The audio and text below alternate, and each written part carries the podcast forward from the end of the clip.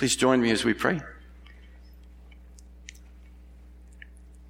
Our Heavenly Father, we thank you that your name is blessed, and thank you that as we look to what your word teaches us about what to expect in the future, it's with great excitement and anticipation that we await the coming of the Lord Jesus, just as you've taught us.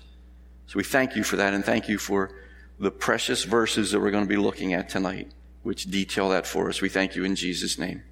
Amen. Is this the rapture? I know what some of you are thinking. Maybe not tonight, maybe tonight, but sure hope it would be before the election. Is that anybody thinking that? That's Let's turn together to Revelation chapter 4.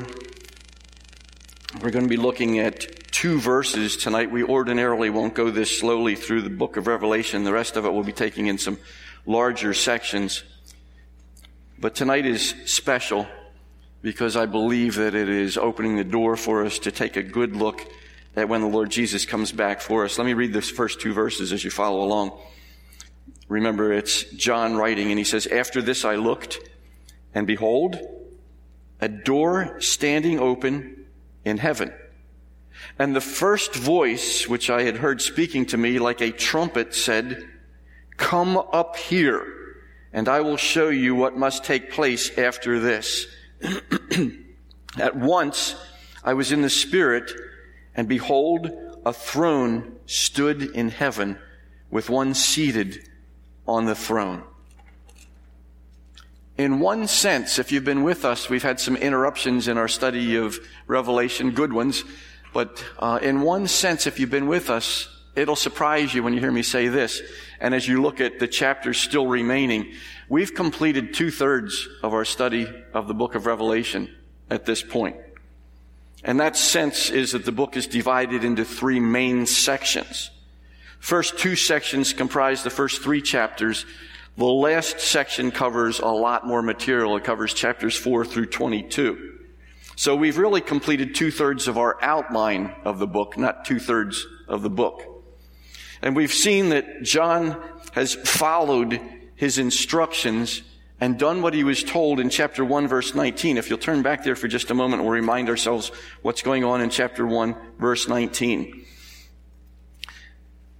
It says here, write therefore the things that you have seen, those that are, and those that are to take place after this.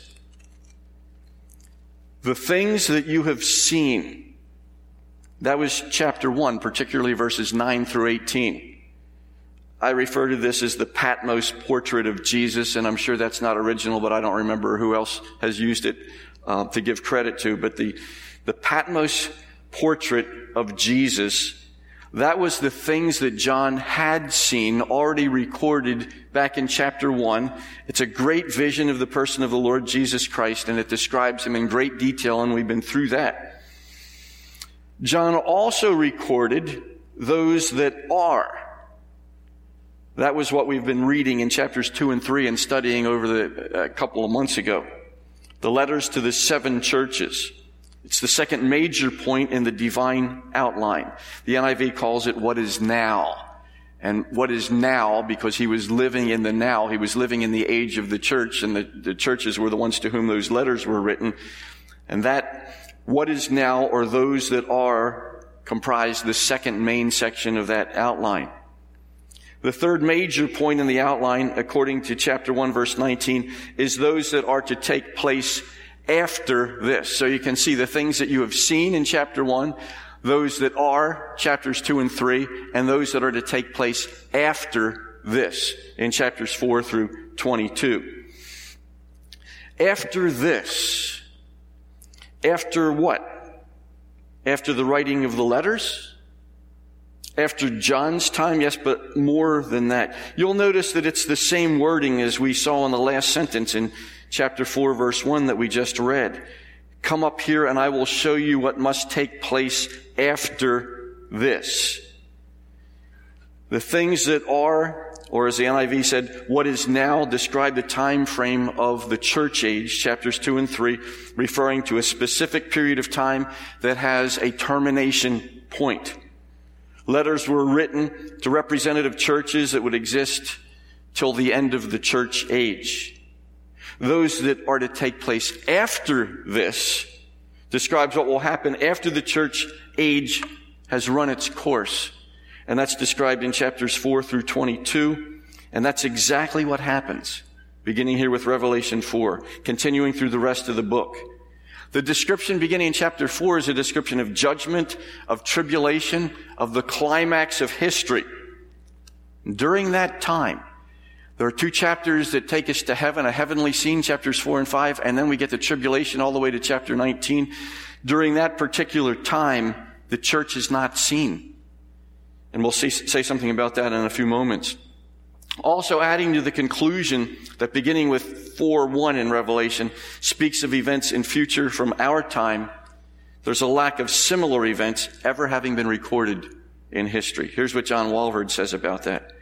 A literal interpretation of the prophecies beginning in chapter 4 is not fulfilled in any historic event and must therefore be regarded from the futuristic viewpoint if it is indeed valid prophecy. The events anticipated in Jesus' promise to show things that must take place later should be regarded as a prediction of events which shall occur at the end of the age. So right now, chapter 4, verse 1 begins some very, very great transitions. Things are going to be changing dramatically in the book of Revelation. And we speak of a transition because the things that are changing between chapter 4 and, and the rest of the book are among the most significant changes ever. And many of them involve the church.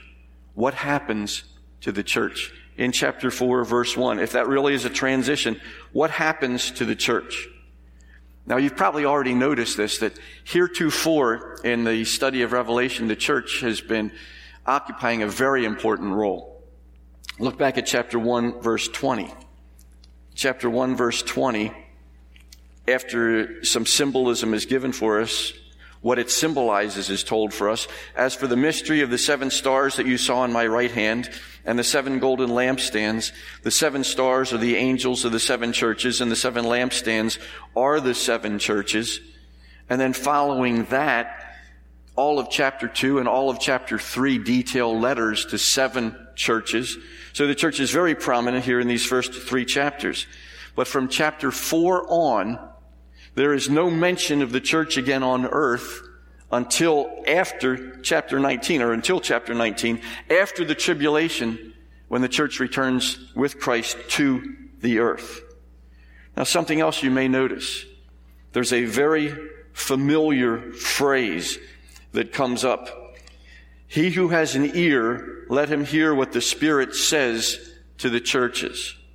He who has an ear, let him hear what the Spirit says to the churches. Now, I haven't recorded on the screen all of those verses that are on your outlines if you picked up an outline, but it's, it's really in each one of the letters, it says that in chapter 2, verse 7, verse 11, verse 17, verse 29, chapter 3, verse 6, verse 13, and verse 22. He who has an ear, let him hear what the Spirit says to the churches. But in chapter 13, verse 9, after all that repetition, the same expression, chapter 13, verse 9, it only says this, if anyone has an ear, let him hear. What happened to what the Spirit says to the churches? Well, well, the churches aren't in view then because what is happening is happening on earth. The church isn't there any longer. And Lord willing, we'll see that in, in greater detail another time. We'll, we'll try to make some, um, some clear evidence or share some clear evidence that the church is in heaven by this time. But it's interesting. What happens to the church? Well, there's no mention of the church from chapters 4 to 19, and what the Spirit says to the churches is conspicuous by its absence later on in the book. Someone has written this. It seems that the church as the body of Christ is out of the picture. And saints who come to know the Lord in this period are described as saved Israelites or saved Gentiles, never by terms which are characteristic of the church, the body of Christ. And so the big question continues to be, where is the church during the earthly devastation of particularly of Revelation 6 through 18. And where is the church during the heavenly scene in chapters 4 and 5? And I will maintain and hopefully in our study we'll be able to see this. The church is safely home in heaven. Lord willing, next Sunday night, we'll be dealing with just one question, and that question will be, at what point does the church, is the church raptured into heaven? At what point will that take place? And we'll spend the whole time, uh, I'll be sharing with you why I believe in a pre-tribulation rapture. Why it is that the church, those of us who are believers in the Lord Jesus will not have to go through that tribulation period. So it is my clear conviction that the church is now safely in heaven as the tribulation begins and as we begin chapter 4 verse 1 here in Revelation. Now I want to ask if you can help me to see a picture of the rapture here. Let's think through this together. Um, that's our theme tonight. Is this the rapture?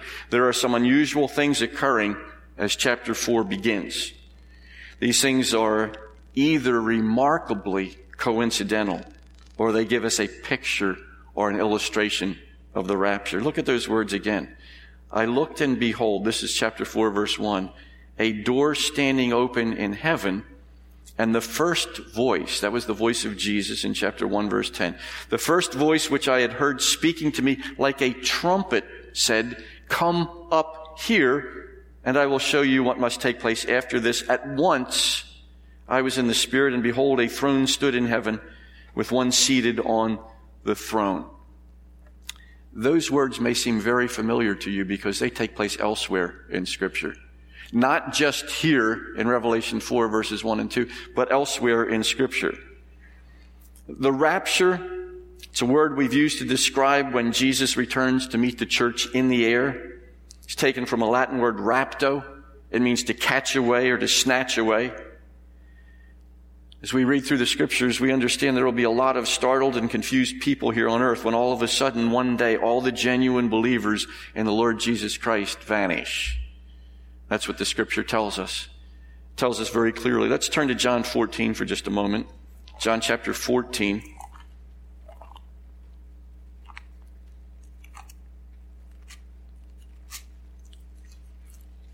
Three great passages that have to do with the rapture. In John 14, here's what Jesus said. He said, Let not your hearts be troubled. Believe in God. Believe also in me. In my Father's house are many rooms. If it were not so, would I have told you that I go to prepare a place for you? And if I go and prepare a place for you, I will come again and will take you to myself that where I am, you may be also. That's Jesus' promise. I'm coming back and I'm going to take you to be with me forever. What a great promise. That's one of the references we use when we talk about the rapture. You won't find the word rapture itself in the scripture. You'll find the description of it. It's there. Uh, let's turn to 1 Corinthians chapter 15. 1 Corinthians chapter 15 and verse 51.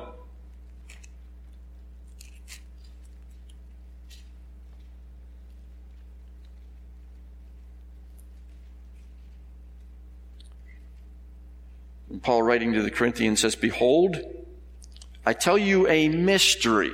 That means it hasn't been revealed before. Behold, I tell you a mystery. We shall not all sleep, but we shall all be changed in a moment, in the twinkling of an eye, at the last trumpet. You're hearing some of the words you heard from Revelation chapter 4, verses 1 and 2. Um, listen for them. You'll, you'll be hearing them in here. But he says, We shall not all sleep but we shall all be changed in a moment, in the twinkling of an eye, at the last trumpet. For the trumpet will sound, and the dead will be raised imperishable, and we shall be changed. For this perishable body must put on the imperishable, and this mortal body must put on immortality. When the perishable puts on the imperishable, and the mortal puts on immortality, then shall come to pass the saying that is written, Death is swallowed up in victory. O death, where is your victory? O death, where is your sting? The sting of death is sin, and the power of sin is the law. But thanks be to God who gives us the victory through our Lord Jesus Christ. And so we understand that it's happening. It's predicted in the scriptures. One more place I want to look at tonight, 1 Thessalonians chapter 4 and verse 13. This is the one that is probably as familiar as any, maybe more so to believers in Christ when they think about the return of the Lord Jesus. So it's 1 Thessalonians chapter 4, beginning with verse 13. But we do not want you to be uninformed, brothers, about those who are asleep. That is, those who have died. It's a euphemism for those who have died. That you may not grieve as others do who have no hope. It's okay for us to grieve the loss of a loved one, but we don't have to grieve like those who have no hope. For since we believe that Jesus died and rose again, even so, through Jesus, God will bring with him those who have fallen asleep. For this we declare to you by a word from the Lord, that we who are alive, who are left until the coming of the Lord, will not precede those who have fallen asleep. For the Lord himself will descend from heaven with a cry of command. Some translations say with a shout or with a loud command, with the voice of an archangel and with the sound of the trumpet of God, and the dead in Christ will rise first. Then we who are alive, who are left, will be caught up together with them in the clouds to meet the Lord in the air, and so we will always be with the Lord. Therefore, encourage or comfort one another with these words. Now, notice some key points from these three scriptures about the rapture. One of them, I will come again and take you and will take you to myself, that where I am, you may be also. We shall all be changed. We get to get rid of these bodies. Wouldn't that be nice? How many of you here sitting here tonight are in pain in some part of your body? Look around. There are a lot of people that are in pain. I'm in pain. I can't turn my head today. It's, there's something going on here. My knee hurts. My foot hurts. I get to get rid of this body. We're all going to be changed. We get rid of a perishable body and we get something that's imperishable. We get this glorified body. Uh, what a great thing. And it's all going to take place in the twinkling of an eye. Do you notice that expression? In the twinkling of an eye? Or you could say in a flash but it's not even the blinking of an eye. Blink your eye for just a minute. That took a while. The twinkling of an eye, twinkle your eye. You can't. It goes that, I mean, it goes faster than I can, I can show that. It's saying it's going to happen, and when it happens, it's going to happen very, very quickly. It's going to happen at the last trumpet as well. That trumpet is very significant at the end time. And again, with a cry of command or a loud shout with the voice of an archangel, with the sound again of the trumpet of God. Now, make sure you're looking at the first two verses of Revelation chapter 4 right now and look at what happens to John. There's an open door to heaven. It is not the heaven where the birds fly. It's not the starry heavens. It's the third heaven. It's where the presence of God is. It's the one Jesus was referring to in John 14 when he spoke about his father's house and all the rooms in the house that he would take us to be with him forever. That's the heaven that is referred to there. Uh, maybe it's coincidental that he's referring to the same thing. Jesus and John are referring to the same things here. But you'll notice also that in addition to that open door to heaven, and in addition to what Jesus said, there's a voice like a trumpet in verse 1 of chapter 4. That's the voice of Jesus. That's the first voice in verse 10 of chapter 1. And you'll notice a voice like a trumpet. Also, it says at the last trumpet with the sound of the trumpet of God in some of those scriptures we just read. There are a lot of parallels. There are a lot of things that are, that are uh, coming to be the same. Come up here, John was told. Remember that cry of command that we read about a few moments ago? That loud shout at once it's supposed to happen. John, come up here at once. Remember, we just read about the twinkling of an eye. There are some who feel that John is a type of the church here in this situation. But at least, if we don't agree with that, we would agree with the fact he's an illustration, he's an object lesson, he's a prefigurement. This Uh, many of the, the Bible scholars who deal in end times theology feel that this description places the rapture right at the beginning of the tribulation. And I believe that's where it belongs anyway. Lord willing, somewhere else in our study we'll look at this in greater, in greater depth. But there are some who believe that what is happening here is that John is being carried away into the very future. He's being carried up into heaven and what he is seeing is not a vision. What he is seeing is what actually will be happening. And we can let people debate that. We'll talk about that at greater length another time. Um, that's not for tonight. But what we see before us here, a clear transition taking place as we come into chapter 4. It's from earth to heaven. When we get into chapter 4 further, we're going to find ourselves in a great heavenly scene that takes chapters 4 and 5. We're taken from the present to the future. We're taken from the church age of mercy to the time of God's wrath. Those transitions are all very, very evident when we come here to chapter 4. I like to ask a question often. So what? What difference does it really make? Well, let's consider the implications of this fact. The Lord Jesus Christ must return. Is that true? He must return. Why must he return? Because he said he was. And because God's word said that he was. So he must return. Now, if we just were to look at a little bit of the statistical evidence compiled for us, prophecy occupies one fifth of scripture. And the second coming, and I'm using the second coming in a general sense here, which would include both the rapture and the return. Second coming occupies one third of that one fifth. That means there's a lot about prophecy in the scriptures. Of the 333 prophecies concerning Christ, only 109 of them were fulfilled in his first coming, leaving 224 yet to be fulfilled in his second coming. But just as surely as the first 109 were fulfilled, so will the 224. Of the 46 Old Testament prophets, less than 10 of them speak of events in Christ's first coming.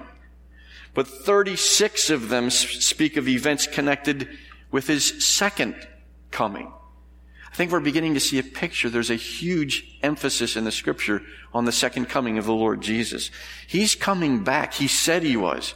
And the scriptures keep pointing to it and keep pointing to it. There are a total of 1,527 Old Testament passages referring to the second coming.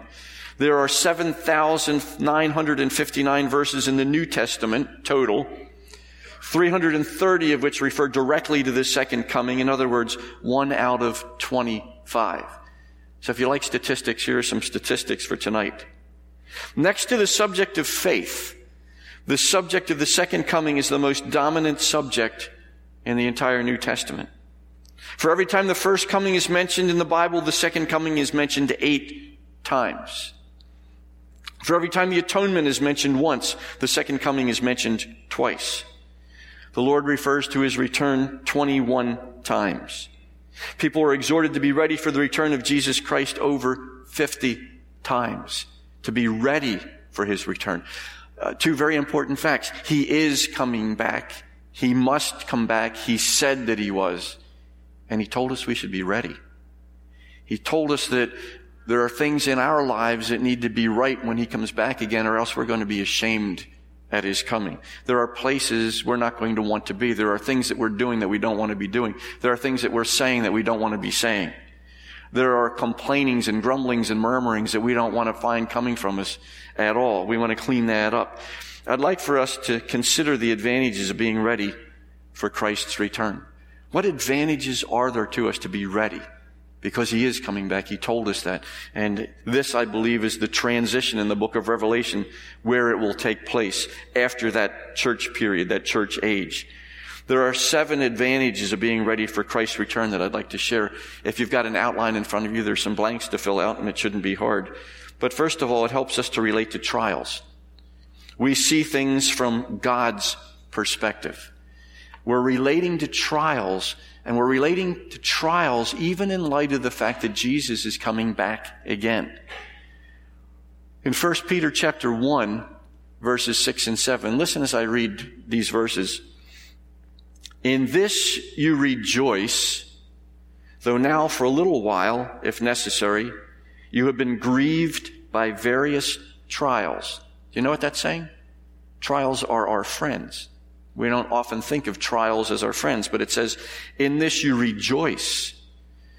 Though now for a little while, if necessary, you have been grieved by various trials, so that the tested genuineness of your faith, more precious than gold that perishes though it is tested by fire, may be found to result in praise and glory and honor at the revelation of Jesus Christ. That is when He is revealed. So we're, told rejoice. We've got trials that are coming even though we've been grieved by some of them. It tests the genuineness of our faith. It's more precious than the gold that the world thinks is so precious that won't last. And it may be found to result in praise and glory and honor when Jesus is revealed. The way we handle trials here will result in praise and honor and glory when Jesus comes back again. That's something to look forward to. More perspective on trials in Romans 8:18. 8, For I consider that the sufferings of this present time are not worth comparing with the glory that is to be revealed in us. So what a great promise again. The sufferings of this present time, they're not even worth comparing to the glory that will be revealed in us. Another thing we want to see as we anticipate the fact that the Lord Jesus is definitely coming back again, it assures us of God's justice. How many times have you said, it's not fair? How many times have you heard other people say, it's not fair? As we celebrate soon the um, day of prayer for the persecuted church, we look at some of the things that are going on in our world today. We could shake our heads and we could say it's not fair what Christians are going through around this world. But here's what it says in, first, in 2 Thessalonians chapter 1, verses 5 through 7. It says, All this is evidence that God's judgment is right and as a result, you will be counted worthy of the kingdom of God for which you are suffering. God is just. He will pay back trouble to those who trouble you and give relief to you who are troubled and to us as well. Well, when's that going to be? This will happen when the Lord Jesus is revealed from heaven in blazing fire with his powerful angels. Yes, there will be justice. It will be coming. It may not come when we want it to because we want it immediately. We want everything to be fair right now. But the promise is when the Lord Jesus is re- revealed from heaven in blazing fire with his powerful angels, we're going to see what it says here. God's judgment is right. You'll be counted worthy of the kingdom of God for which you're suffering. God is just. He will pay back trouble to those who trouble you and give relief to you who are troubled and to us as well. There is a day of reckoning. It will occur, and it will occur in keeping with the coming of the Lord Jesus. Why else can we look forward to the coming of the Lord Jesus? Why should we be anticipating it? It gives us encouragement and comfort, even when we're separated now from our loved ones who have already died. How many of you have somebody in heaven waiting for you, you believe? You've got somebody there waiting for you. That's great. And that person is not going to be shortchanged because that person will not take place in the rapture as we know it, but, but that person will be there if that person is a believer. Will be caught up together in the air to meet the Lord. So, the encouragement and the comfort, even when separated from our loved ones, we read earlier, 1 Thessalonians chapter 4, verses 16 through 18. That's when the Lord himself is descending from heaven. There's going to be the shout and the voice of the archangel. The trump of God will sound. Dead in Christ rise first, and those of us who are alive and remain will be caught up together in the air to meet him. Interesting that how that ends. Therefore, encourage one another with these words. Other translations say comfort each other with these words. I had a uh, memorial service yesterday, speaking of one who is with the Lord, talking about a reunion, a great reunion one day in heaven together. For believers in Christ, you never have to say goodbye to your loved ones. You just say, see you later. You never have to say goodbye, and that's the comfort that we see here. There's more. Looking forward to the coming of the Lord Jesus, it actually gives us light according to what Peter tells us in 2 Peter chapter 1 verse 19. It gives us light. And we have something more sure, the prophetic word to which you will do well to pay attention as to a lamp shining in a dark place until the day dawns and the morning star rises in your hearts. We've got the prophetic word of God to give us light, but there's coming a day when Jesus comes, we're going to get even more light because it says until the day, the, until the day dawns and the morning star rises in your hearts. Talking about the time of the Lord Jesus coming. Why else is that anticipation something good for us? Because it gives us hope as well. And you've heard this verse many times in Titus 2.13.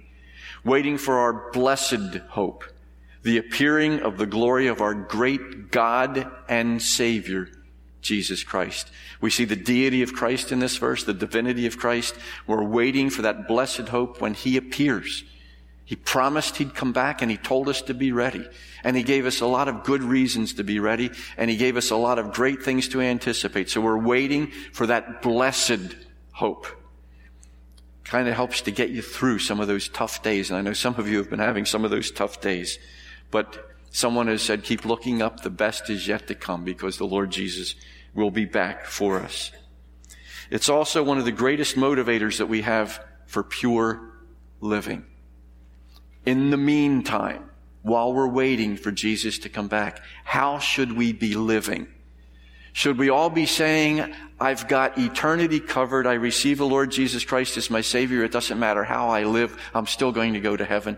God will not deny himself because I invited Christ to save me from my sins. Uh, is that what the Bible teaches? It doesn't at all. 1 John chapter 3 verses 2 and 3.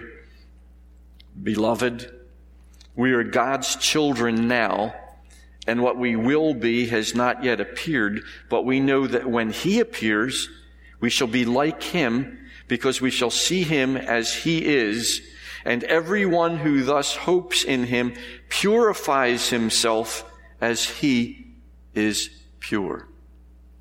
We want to be as pure as we can possibly be when the Lord Jesus comes back again. When he appears, that's always talking about the, the time when Jesus comes back to get us. Colossians chapter 3, verses 4 and 5. When Christ, who is your life, appears, then you also will appear with him in glory. Put to death, therefore, and then there is a list. Put to death, therefore, what is earthly in you. Sexual immorality, impurity, passion, evil desire, and covetousness, which is idolatry. The anticipation of the return of the Lord Jesus tells us one other thing, at least one other thing that I'm going to mention tonight, and that is simply it tells us that we need to be saved. We need to be ready. Wouldn't it be a shame if the Lord Jesus went to the great lengths that he did in his word with all of those prophecies, all of those scriptures where Jesus tells us he's coming back again, and somebody ignores that? And somebody says, well, maybe he'll be back, maybe not, I don't care. Uh, it tells us we need to be ready and it tells us we need to be saved. One of the uh, devotional writers said this When I was a boy, I took a tour of Henry Ford factory in Dearborn, Michigan. Then we saw an electromagnetic crane move over a large railroad car filled with what seemed to be junk steel. At the flip of a switch, everything in that train car leaped up to the magnetic crane. Then I saw a strange thing. Some pieces of steel fell back into the train car. I waited until others had left on the tour and then climbed up to look inside and find out why these pieces fell back in. I found they were not steel at all. Lying on the bottom of the car were some old two by fours, a broom handle, and some broken pieces of wood. Only objects made of the right component responded to the magnet. The rest were left behind. You don't need to be left behind. Jesus is coming back. He warned us to be ready, and He gave us the instructions we need in order to be able to be with Him for all of eternity. He's more sure of what is pure than the greatest magnet known to mankind. Here's a sobering verse from Hebrews 4:13, and no creature is hidden from his sight, but all are naked and exposed to the eyes of him to whom we must give an account. During his 1960 presidential campaign, John Kennedy often closed his speeches with the story of Colonel Davenport, who was the Speaker of the Connecticut House of Representatives. One day in 1789, the sky of Hartford darkened ominously. Some of the representatives glancing out the windows feared that this was it. They thought the end was at hand. It was so dark and so unusual for that to take place in the middle of the day that they were terrified. Quelling a clamor for immediate adjournment, Davenport got up and said, The day of judgment is either approaching or it is not. If it is not, there is no cause for adjournment. If it is, I choose to be found doing my duty. Therefore, I wish that candles be brought and our meeting continue. Rather than fearing what is to come, we're to be faithful till Christ returns. Instead of fearing the dark, we're to be lights as we watch and as we wait. And so as we're thinking about the Lord Jesus, He said, I'll be back. He has to come back because he's good to his word. And he told us we have to be ready. We have to be ready, but consider the advantages again of being ready for his return. It helps us relate to trials. It helps us to be assured of God's justice. It gives us encouragement. It gives us great comfort. It even gives us light along the way. It gives us hope. It's a great motivator for pure living. And it tells us we don't want to be left behind tells us that we want to be saved His way by repenting of our sin and acknowledging the person of the Lord Jesus Christ as our Savior, inviting Him to come in to our lives. Let's pray together. Heavenly Father, we thank you for the book of Revelation. We thank you for these two verses that begin chapter four. We thank you for the transition, the transition from earth to heaven, from the present to the future. We thank you that there there's a door standing open in heaven, and we're going to pass through that like John did at some point. And there's going to be a trumpet, and there's going to be a voice, and it's going to say, Come up here. Thank you for that, and thank you that at once that will take place, and that we're going to be there with you for all of eternity. And thank you that as we anticipate that great event, that we have lives to live.